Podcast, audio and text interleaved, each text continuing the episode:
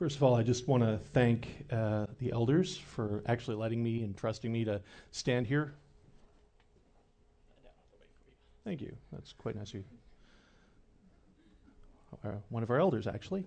Um, I just wanted to say thanks for the trust that they've shown to me in actually letting me stand in front of you and talk. I'm going to try not to deal with anything too too controversial today. I wa- despite the ladies in the front row, I am not going to be discussing whether or not unicorns are exist or are, or are awesome, despite our ongoing debate. I have my opinions, obviously, but we will not be commenting.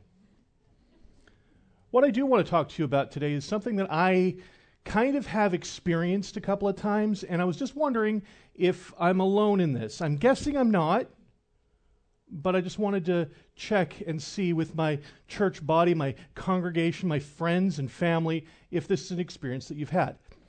I've had these times when I felt God calling me to do something, to act in a certain way, to do certain things. And it's been amazing because I've said yes to God. I've said, Yes, Lord, I would love to do that. And then all the things just start working together. It's amazing. You know, you see uh, these certain things put, fall into place, and all sorts of stuff seems to be happening. And I'm praying and I'm saying, Yes, Lord, thank you, thank you, thank you. And then nothing. And then I wait a couple of days, you know, because, you know, I, I, I do have a little bit of patience. Not a lot, but a little. And I wait a couple of days and I say, surely today something is going to change. Something's going to happen. And this thing that I think God is going to do through me and in my life is going to happen today. And so I wake up in the morning and say, okay, maybe it's today. Maybe it's today. Nothing. And that's gone on for longer periods of time in some cases than I care to talk about. In fact, in certain things in my life, I, by confession, I'm still waiting for some of these things. I don't know if you've had that experience. Maybe some of you are waiting for God to do things in your life right now.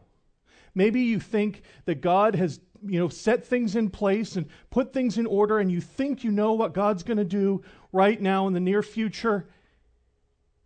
But for some reason, you're still waiting. And I mean, it's funny for some things, you know, like uh, whether or not, you know, I, I'm going to get a better job or those kinds of things. But some of these things that you can be waiting for can be kind of heart wrenching. I mean, when you watch your friends, you know, go off, get jobs, get married, have kids, and you're still single, that still, that, that can hurt.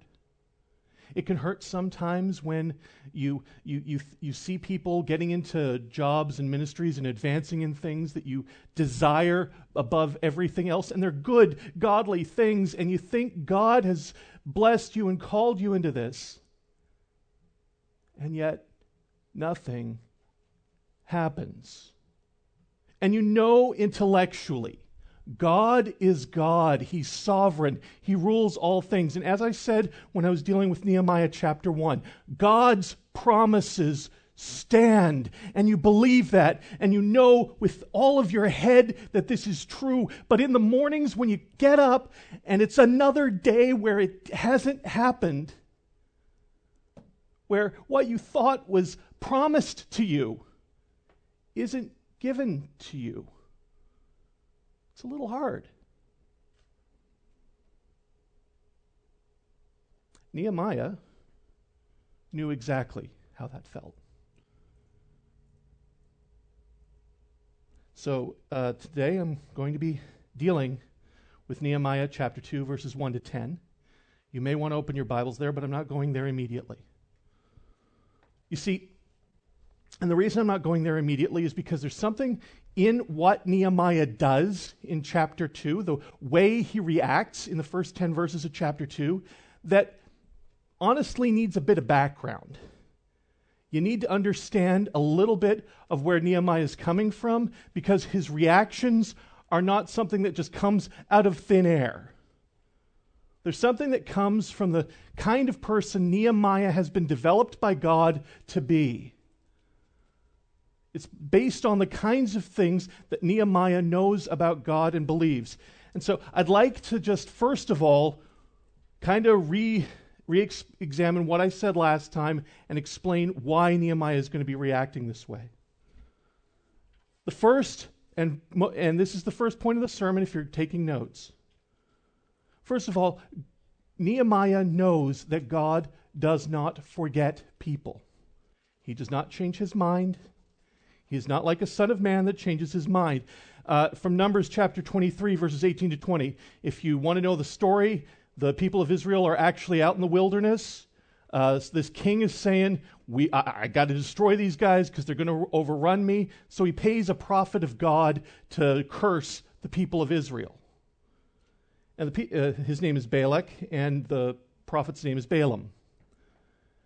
And so Balak tells Balaam, We're going to, I want you to curse these people, the people of Israel, the people of God's promise, the people that God has saved for a good and noble purpose, who are actually still in the wilderness and still haven't got, come into the promised land. And verse chapter 23, verses 18 to 20, Balaam take up, takes up his discourse and says to Balak, Rise, Balak, and hear. Give ear to me, O son of Zippor. God is not man that he should lie? Or a son of man that he should change his mind? Has he said and he will not do it? Or has he spoken and he will not fulfill it? Behold, I received a command to bless. He has blessed. I cannot revoke it. God does not change his mind. And of course, Nehemiah, being an Israelite in the, in the exile world, somebody who's actually read his Bible before, who knows his teachings, knows this. God is not a man that he should change his mind.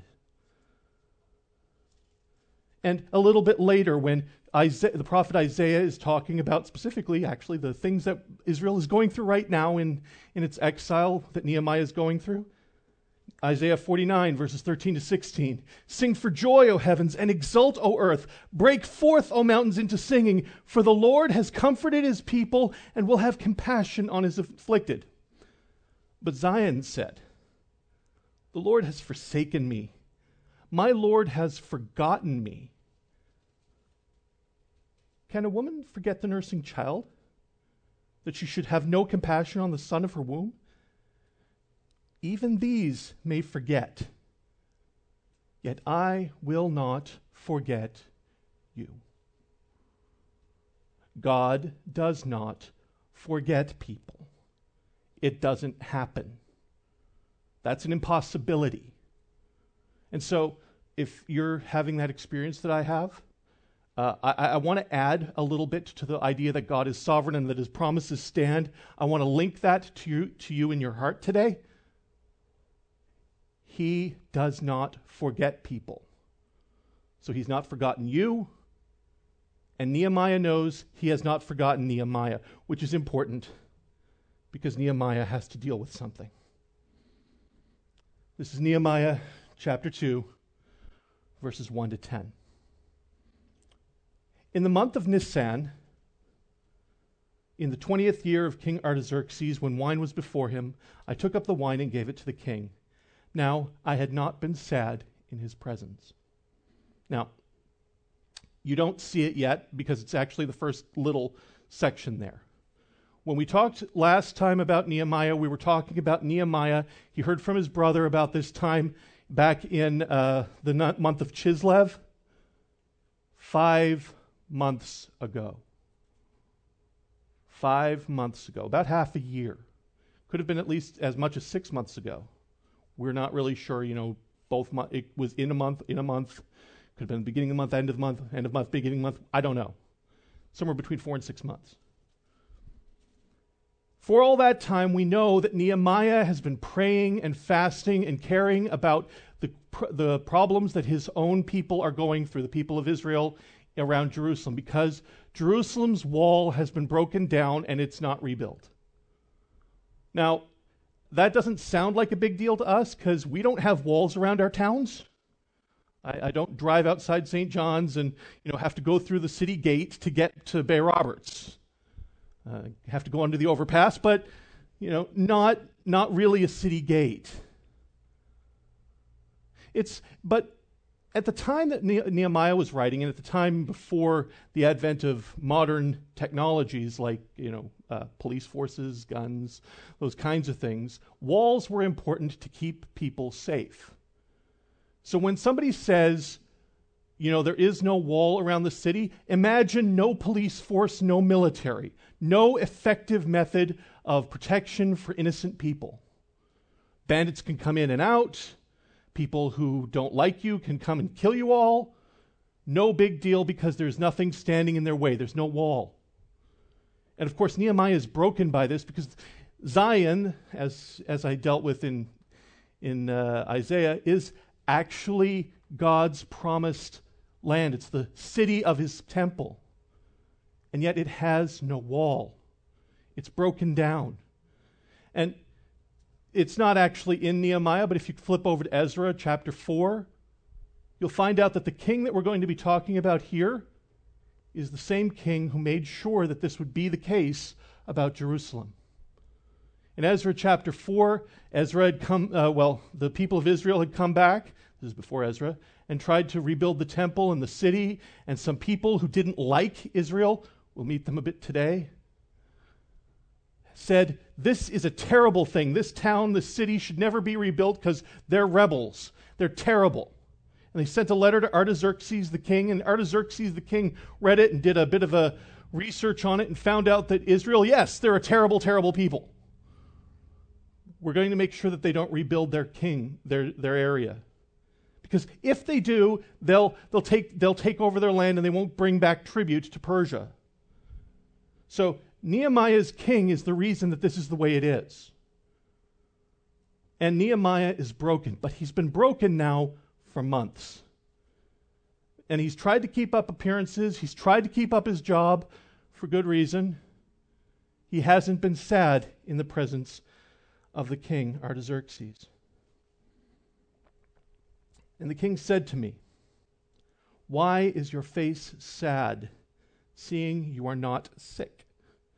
This is nothing but sadness of heart. Then I was very much afraid. Now, uh, if you've read any of the other uh, books of the Bible around this time, you know that there's a good reason for him to be afraid. If you read the book of Esther, you find out that Persian kings, when they're drinking, can be a little impulsive. Uh, in one case, you know, the king in, in Esther is drinking and he says, Well, I'll just massacre an entire segment of my population. It's just something he's going to do because he's drunk now and, you know, somebody he liked asked him. At another point, he decides that the same guy who he just asked before is, is a terrible man and I, I really don't like him, and so he decides to kill him right there. Persian kings are a little impulsive when it comes to their drinking. And we know, and, and as uh, Nehemiah said, Nehemiah was before, the wine's before the guy, and I hadn't been sad in his presence. And now I'm sad in his presence, and the king notices. This could be very, very bad for Nehemiah. So he's scared. And I said to the king, Let the king live forever. Why should, I, my, why should not my face be sad where the city of my father's graves lies in ruins? and its gates have been destroyed by fire. And the king said to me, What are you requesting?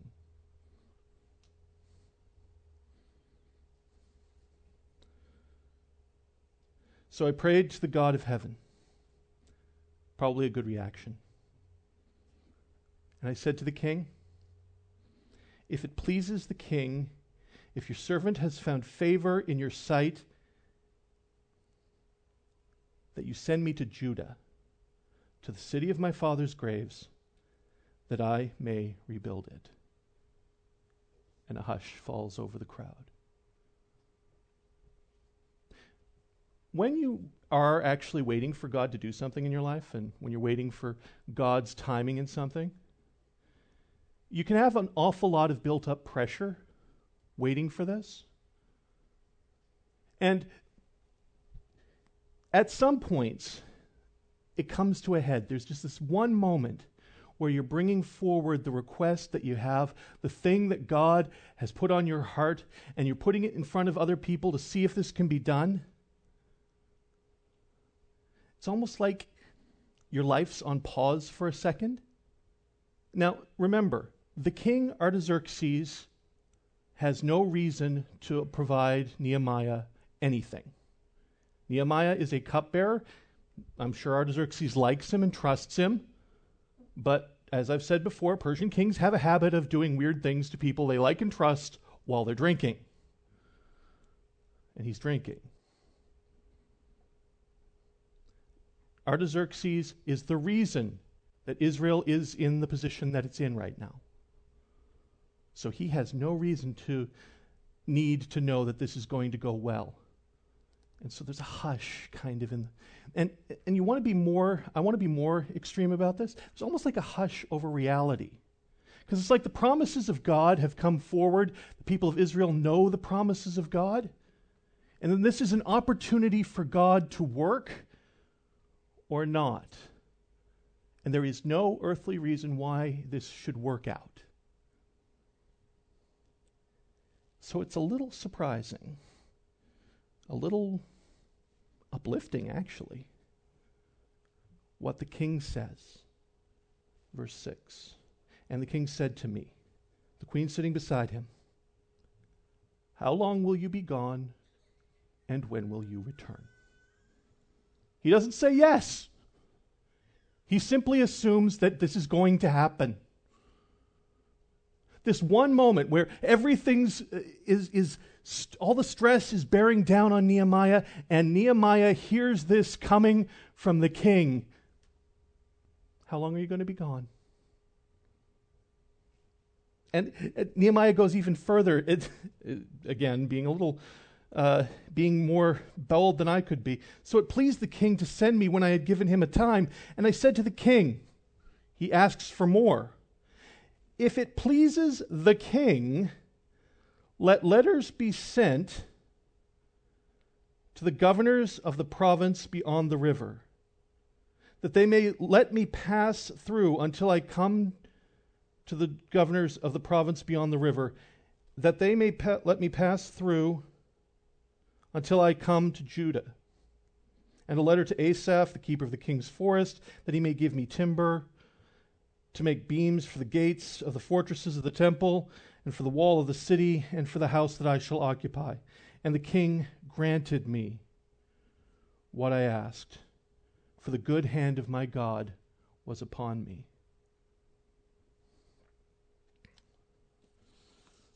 So there's we've just learned a fair bit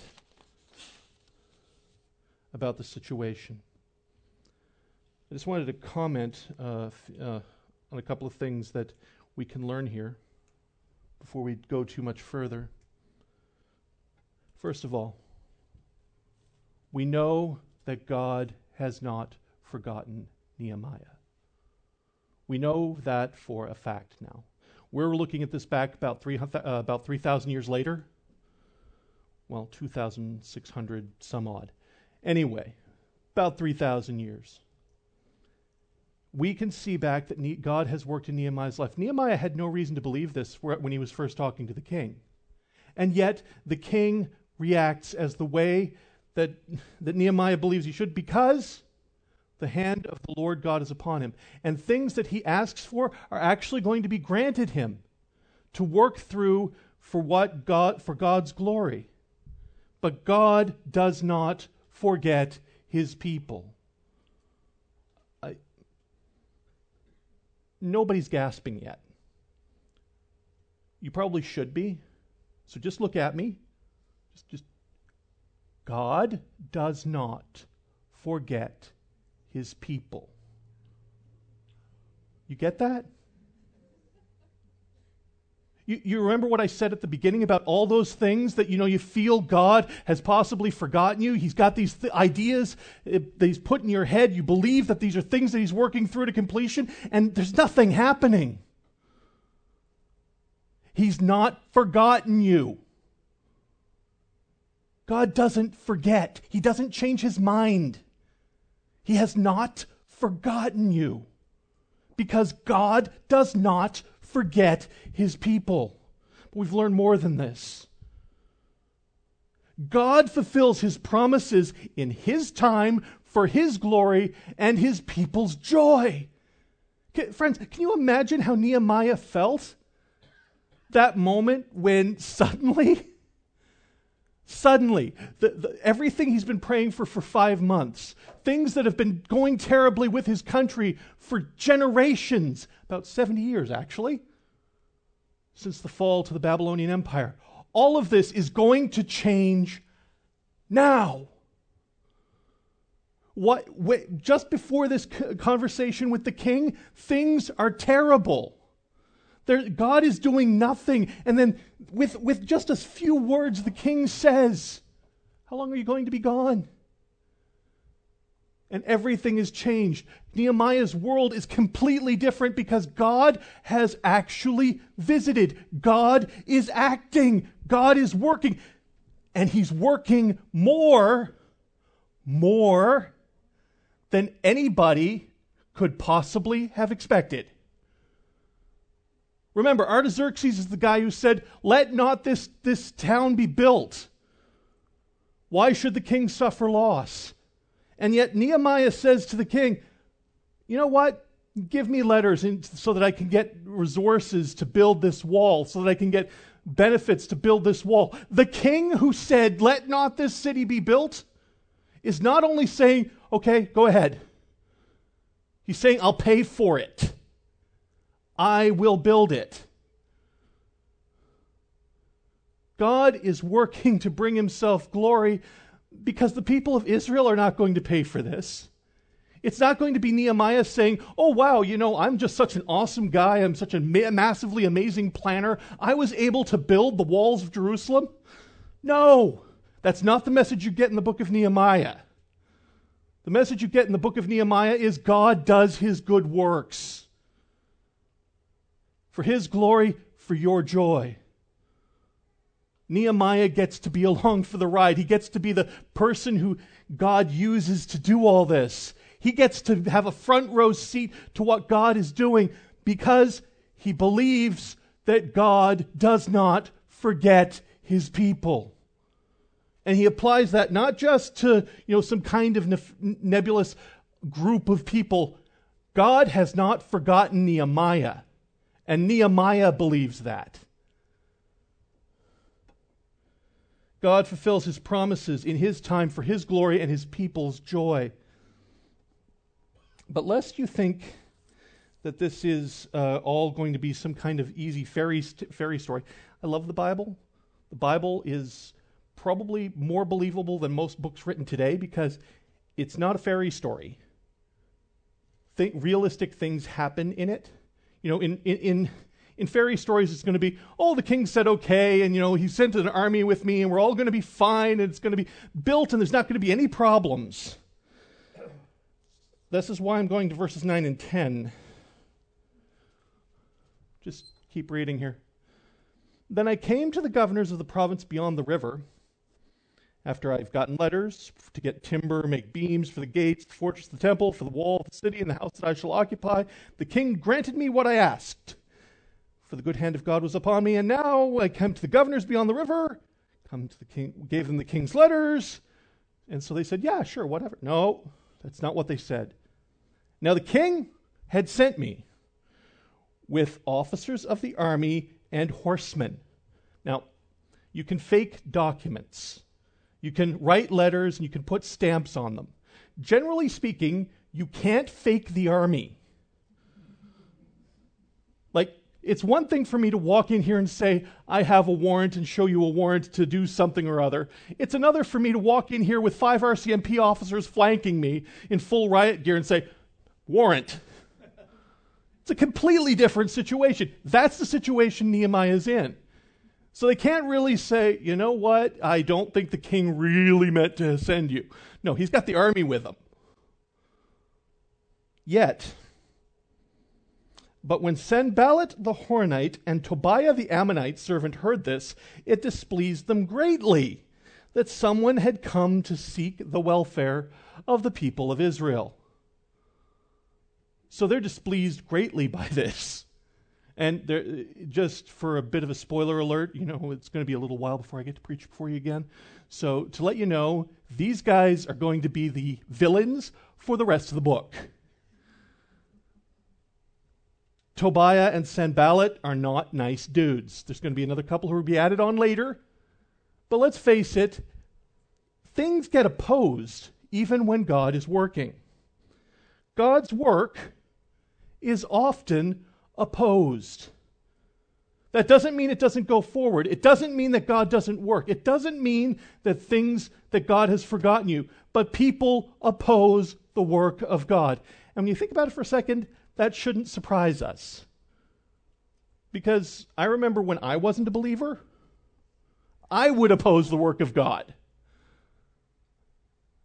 And, and I would think it was a good thing to oppose the work of God back when I was not a believer. So, why would it surprise me that when God works in my life, when God decides that there's some way that I should be working out and things should be happening in my life, why should I be surprised when I notice that some people don't think what I'm doing is a good thing? And, it's interesting too because if you you're not going to see this too easily by the fact that you know Sanballat and Tobiah are not really common names now. Anybody here Sanballat? Do I got a Tobiah in the house? No. They're, they're, actually possible, but there are a few people. I've actually said this, and you know somebody's raised their hand. Yeah, I'm Tobiah. Um, but anyway, these are actually names that seem quasi-Jewish. These guys are not separated completely from the people of Israel. The, most likely, and most scholars believe that these guys are kind of the proto beginnings of what will later become Samaritans. These are people who have kind of a syncretistic version of Judaism, uh, not a real uh, a solid one. They kind of believe some of the things that Jews believe and some of the things that they don't believe. Um, at this period in time, they're kind of a different people of uh, people in the area, separated from the people of God, but they kind of see themselves as the people of God. And so when they see the place of Israel, of Judah, being rebuilt, they kind of feel that it's an attack on them because it's an attack on their religious background, it's on their understanding, it's on their all sorts of their religious viewpoints. It's kind of similar to if if we as a church, you know, heard that uh, a really good church down the street that preaches the gospel, that preaches the gospel well, suddenly had a great, had revival and thousands of people were coming to them, and then we go, we got to oppose this. That's what these guys are doing. They should know the God of Israel, but because the God of Israel is working in a way that, they do, that it isn't helping them, they're opposing it. But the work of God does get opposed. So, the one point of my sermon, and uh, yeah, I guess it's a little early, but I haven't actually gotten to um, applications yet. But there is only one point to my sermon several applications, but only one point God has not forgotten you. The God of Jesus Christ, the God of our King and Father in heaven, God, the real one, the creator of all things, has not forgotten you. You may be facing problems right now. You may be facing difficulties right now. You may be happy and having a joyful time right now. God has not forgotten you. And I have to say this a bunch of times because we live in 21st century West, the Western world, where we have this weird idea that we can separate what we believe about God from what we believe about everything else.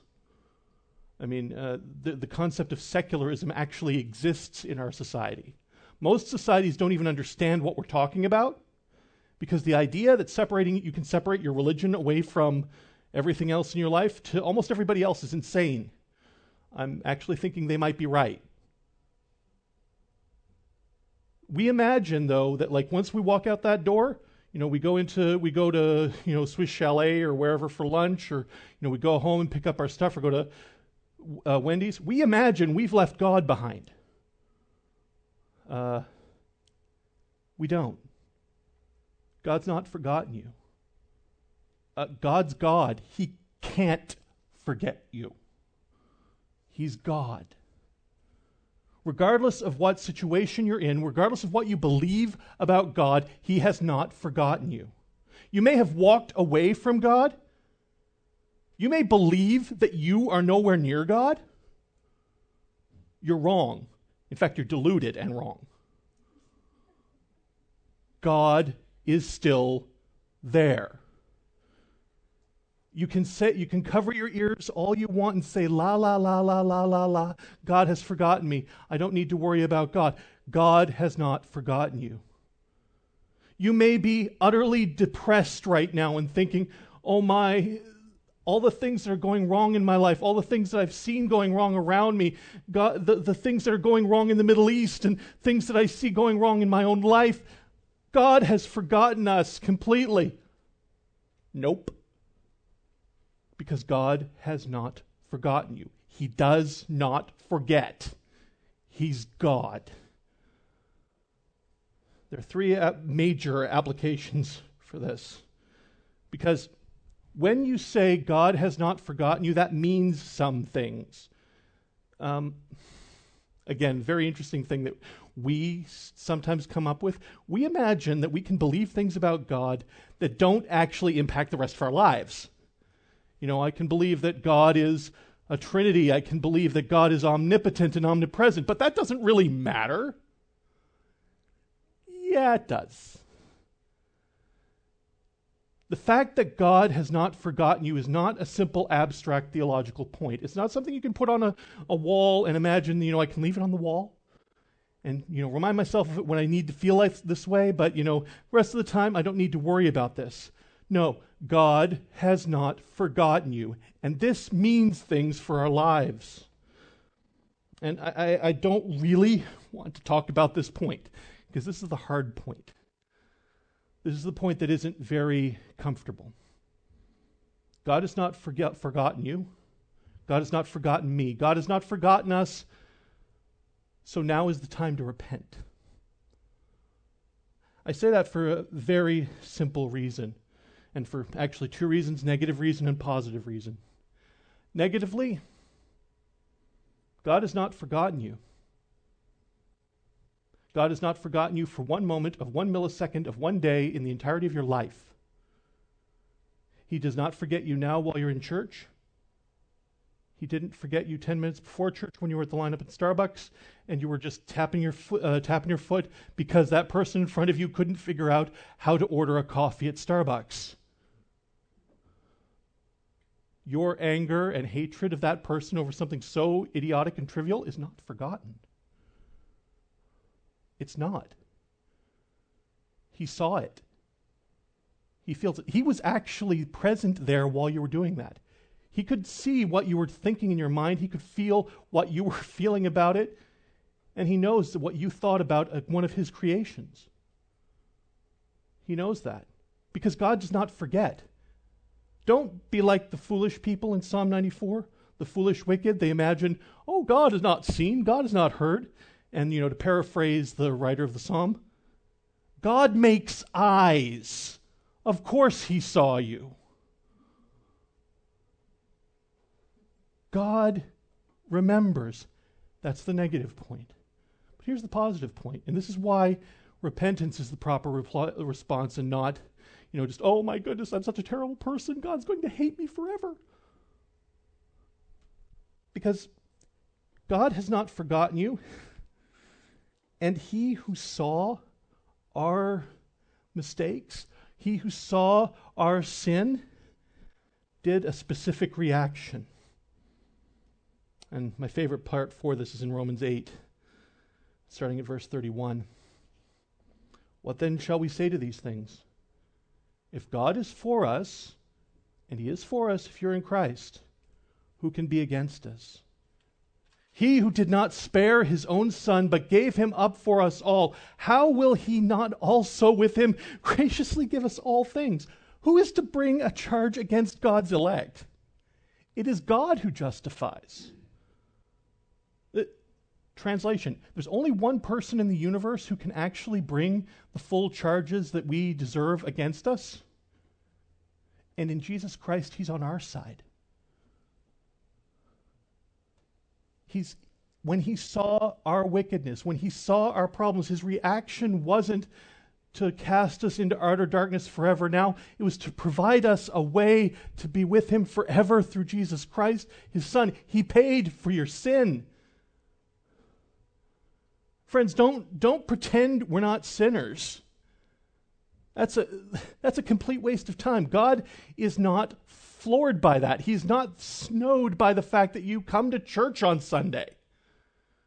He's with you every moment of every day for the entirety of your lifetime. Don't pretend that, you know, you just because you're here that, you know, God thinks you're okay. He knows all of your problems. In fact, I, am going to go further. M- most of us, you know, we recognize we're sinners. So I, I, I'm, I may be the worst sinner here. I might be. We could have a contest later. But I know that you guys are not all perfect either. I know you guys are in the same kind of boat as I am. That's why I'm, I feel comfortable to be able to say this to you that I'm not, I don't actually have it all together. There's not one, mo- uh, for all those moments that God knows about my entire life, there's not one moment where He stops and says, Oh, that's impressive, Steve. It just never happens. I'm pretty sure He doesn't say that about you. So there's no good reason for me to hide my sin in front of you guys. There's no good reason for me to hide my sin in front of God. I can turn to Jesus right now, and He will forgive me. I can put my trust and faith in Him right now. Right now. It doesn't have to be separation. I don't have to be separated from Him. Neither do you. So, God's not forgotten you. So, repent and trust in Jesus. And I mean that if you are a Christian and you've walked away a little bit, you know, found yourself in problems. I also mean it if you're not a believer now, if you've never talked about Jesus. Jesus. God knows your sin, and He did provide a way for you to be with Him. You don't need to be scared of your own sin because, not because your sin is good, but because Jesus has already defeated it. Just trust in Him. Second, God has not forgotten you. So be patient and faithful today. I, again, I did talk about the fact that there are certain things in my life that I've prayed for, that I've hoped for in my life, that God just simply has seen fit not to provide me. But that doesn't mean I just sit and wait and, you know, sit in a corner and suck my thumb, play with silly string and hope that, you know, I can entertain myself for a little while. There are things I can do now. There are things that require me to be faithful now. Are you waiting for God to give you an advance in your job? To help you understand your job a little bit better? You know what you should do now? Spend your time now learning to be diligent, learning to work as if to the Lord, learning to do your job as if God is the person you work for. Because, you know, a little secret, He is. Are you waiting for the opportunity to bring your friend into the kingdom of God to show him the truth of who Jesus Christ is so that he can be part of the church with you, a brother, not just a friend? Well, right now, start becoming the kind of guy that's going to show Jesus to him in everything that you do. Take the time now to be the kind of person that God calls you to be. Are you waiting for a husband or a wife? You desire to have a spouse? Spend now becoming the kind of person that would be a God reflecting husband or wife. Even if he never lets you get married, that's worth your time. Become godly. Time that we have now in waiting for God to act as Nehemiah knew. Because Nehemiah did it. Remember, I said for five months he's fasting and praying for God to do something here. He doesn't lose heart. In fact, it's even worse than that. He knows exactly what to ask for when the king says yes. He doesn't just say, Oh, well, I need to think about this a little while to figure out how to get this fixed up. He knows exactly what he has to ask the king for. Give me letters to the governors, give me letters to the people who own trees and stuff, and do this.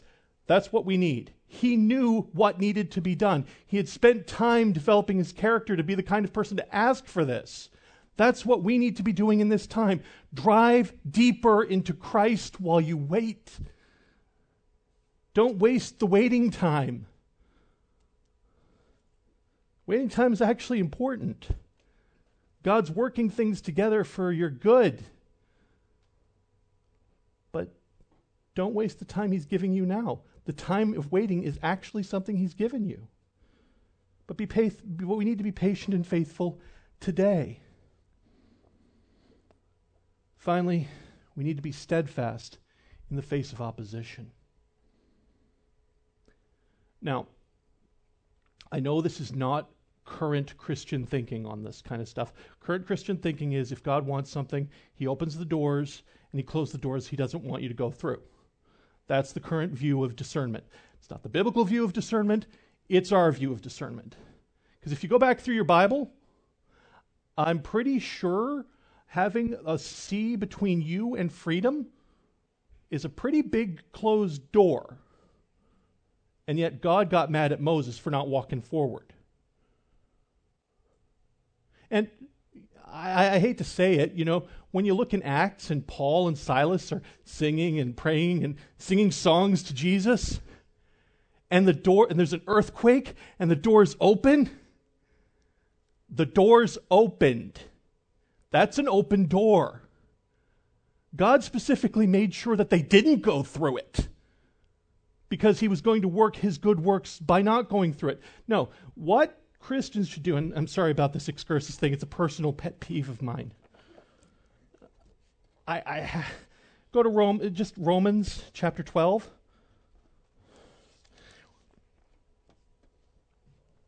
This is how you discern. Just, just saying. I appeal to you, therefore, brothers, by the mercies of God, to present your bodies as a living sacrifice, holy and acceptable to God Okay, uh, th- I need to translate that for you a little bit so that you can understand it. It means present your bodies as a sacrifice, holy and acceptable to God, which means give yourself to God, completely to God, which is your spiritual wor- worship.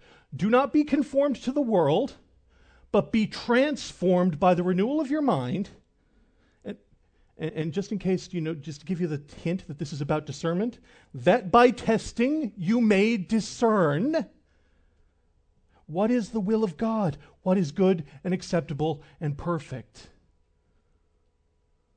Nehemiah knew this.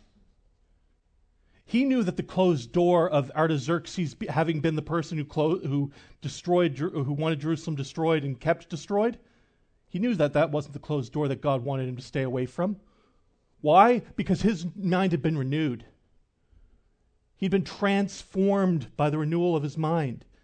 And by testing, he was able to discern what was the will of God in this situation. He knew that this closed door would open. Not because he's a smart man, not because he's got, you know, super spiritual powers and, you know, is able to get a quiver, shiver in the proper time. He knew that God follows his promises. He knew that God does not forget people, and so he did what God called him to do. We need to do the same. Friends, if we as a church become what I pray we become here, in my dark, in my the dark closet of my prayers, I pray that we would be the kind of church that I desire to see here in St. John's. The kind of church where people actually love one another, where it's not a put on, where we don't, we don't just simply pretend that we like each other for the good times and for the bad times. The, the kind of place where I have friends who will call me on my idiocy when I'm being an idiot. It's pretty common, so you know you'll be calling me a lot the kind of place where the people will be affirming gifts in other people, the kind of place where people love as Christ loved us, the kind of place where evil isn't really ex- isn't accepted, but evil people are given the opportunity to come to Christ because I'm an evil person and I need Christ. Where the, where the city is transformed as people come to know and love Jesus Christ. And, and, and I dream big, where we're not the only church like that where there's a network of believing communities all the way throughout the city, the province, the nation, heck, world. I can dream big. Where people love as Christ loves, where people act as Christ act, acted, where we are transformed to be the very image of Christ. And if that happens, there are going to be a lot of people who hate us. There are going to be a lot of things that look like closed doors to us. If we become the kind of church that Christ calls us to be, there are going to be people who, at your work, at your friends, they're going to be friends of yours, families of yours, we're going to call you all sorts of funny names for the sake of the gospel, and our job will still be to love them.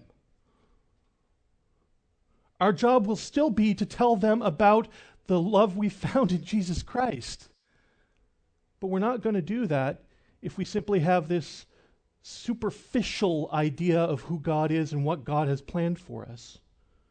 If we have a superficial idea of what discernment is, because we'll imagine that, you know, the, guy who just called me a bigot doesn't need Jesus, and so I don't need to pray for him and tell him about Jesus. No, actually, the guy who just called you bigot that's the one God's probably putting on your heart to pray for even more. So, yeah, we will be opposed. We need to be steadfast in the face of it. And the only way that's going to happen is if we remember the one and only point in the sermon. And I hope because since one point we'll all remember this, because it's the one I forget the most easily. He's not forgotten you.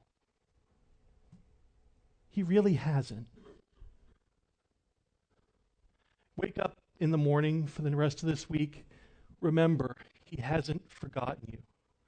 When you're waiting for God to do great things in your life, and you think that He poss- couldn't possibly have great things right now because you're, you're too old or you're too sick or you're too stupid to be able to do what God needs you to do, He hasn't forgotten you. He knows your infirmities, He knows your problems, and He calls you anyway. He has not forgotten you.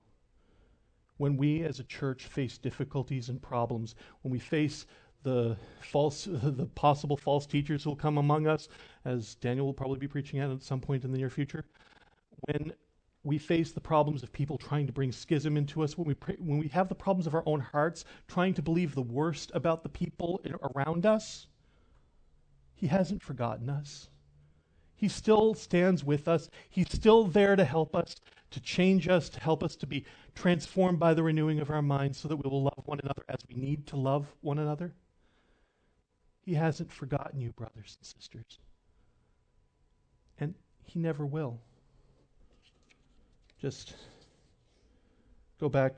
And if I don't want you to believe my words on this, just to get it from the, straight from the horse's mouth, so to speak.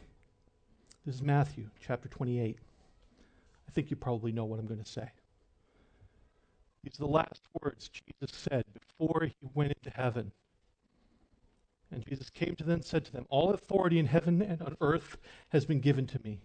Go therefore and make disciples of all nations, baptizing them in the name of the Father and the Son and the Holy Spirit, teaching them to observe all that I have commanded you.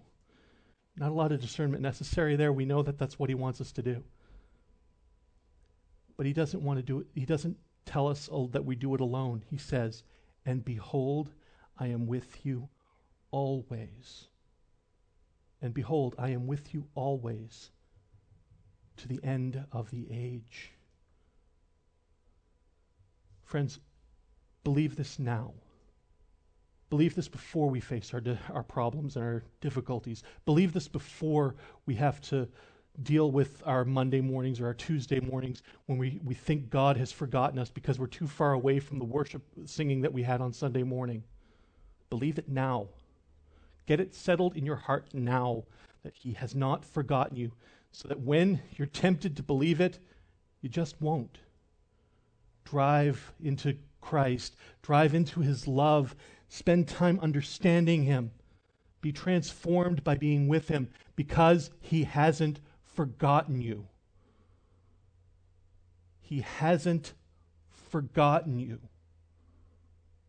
And He never will. Let's pray.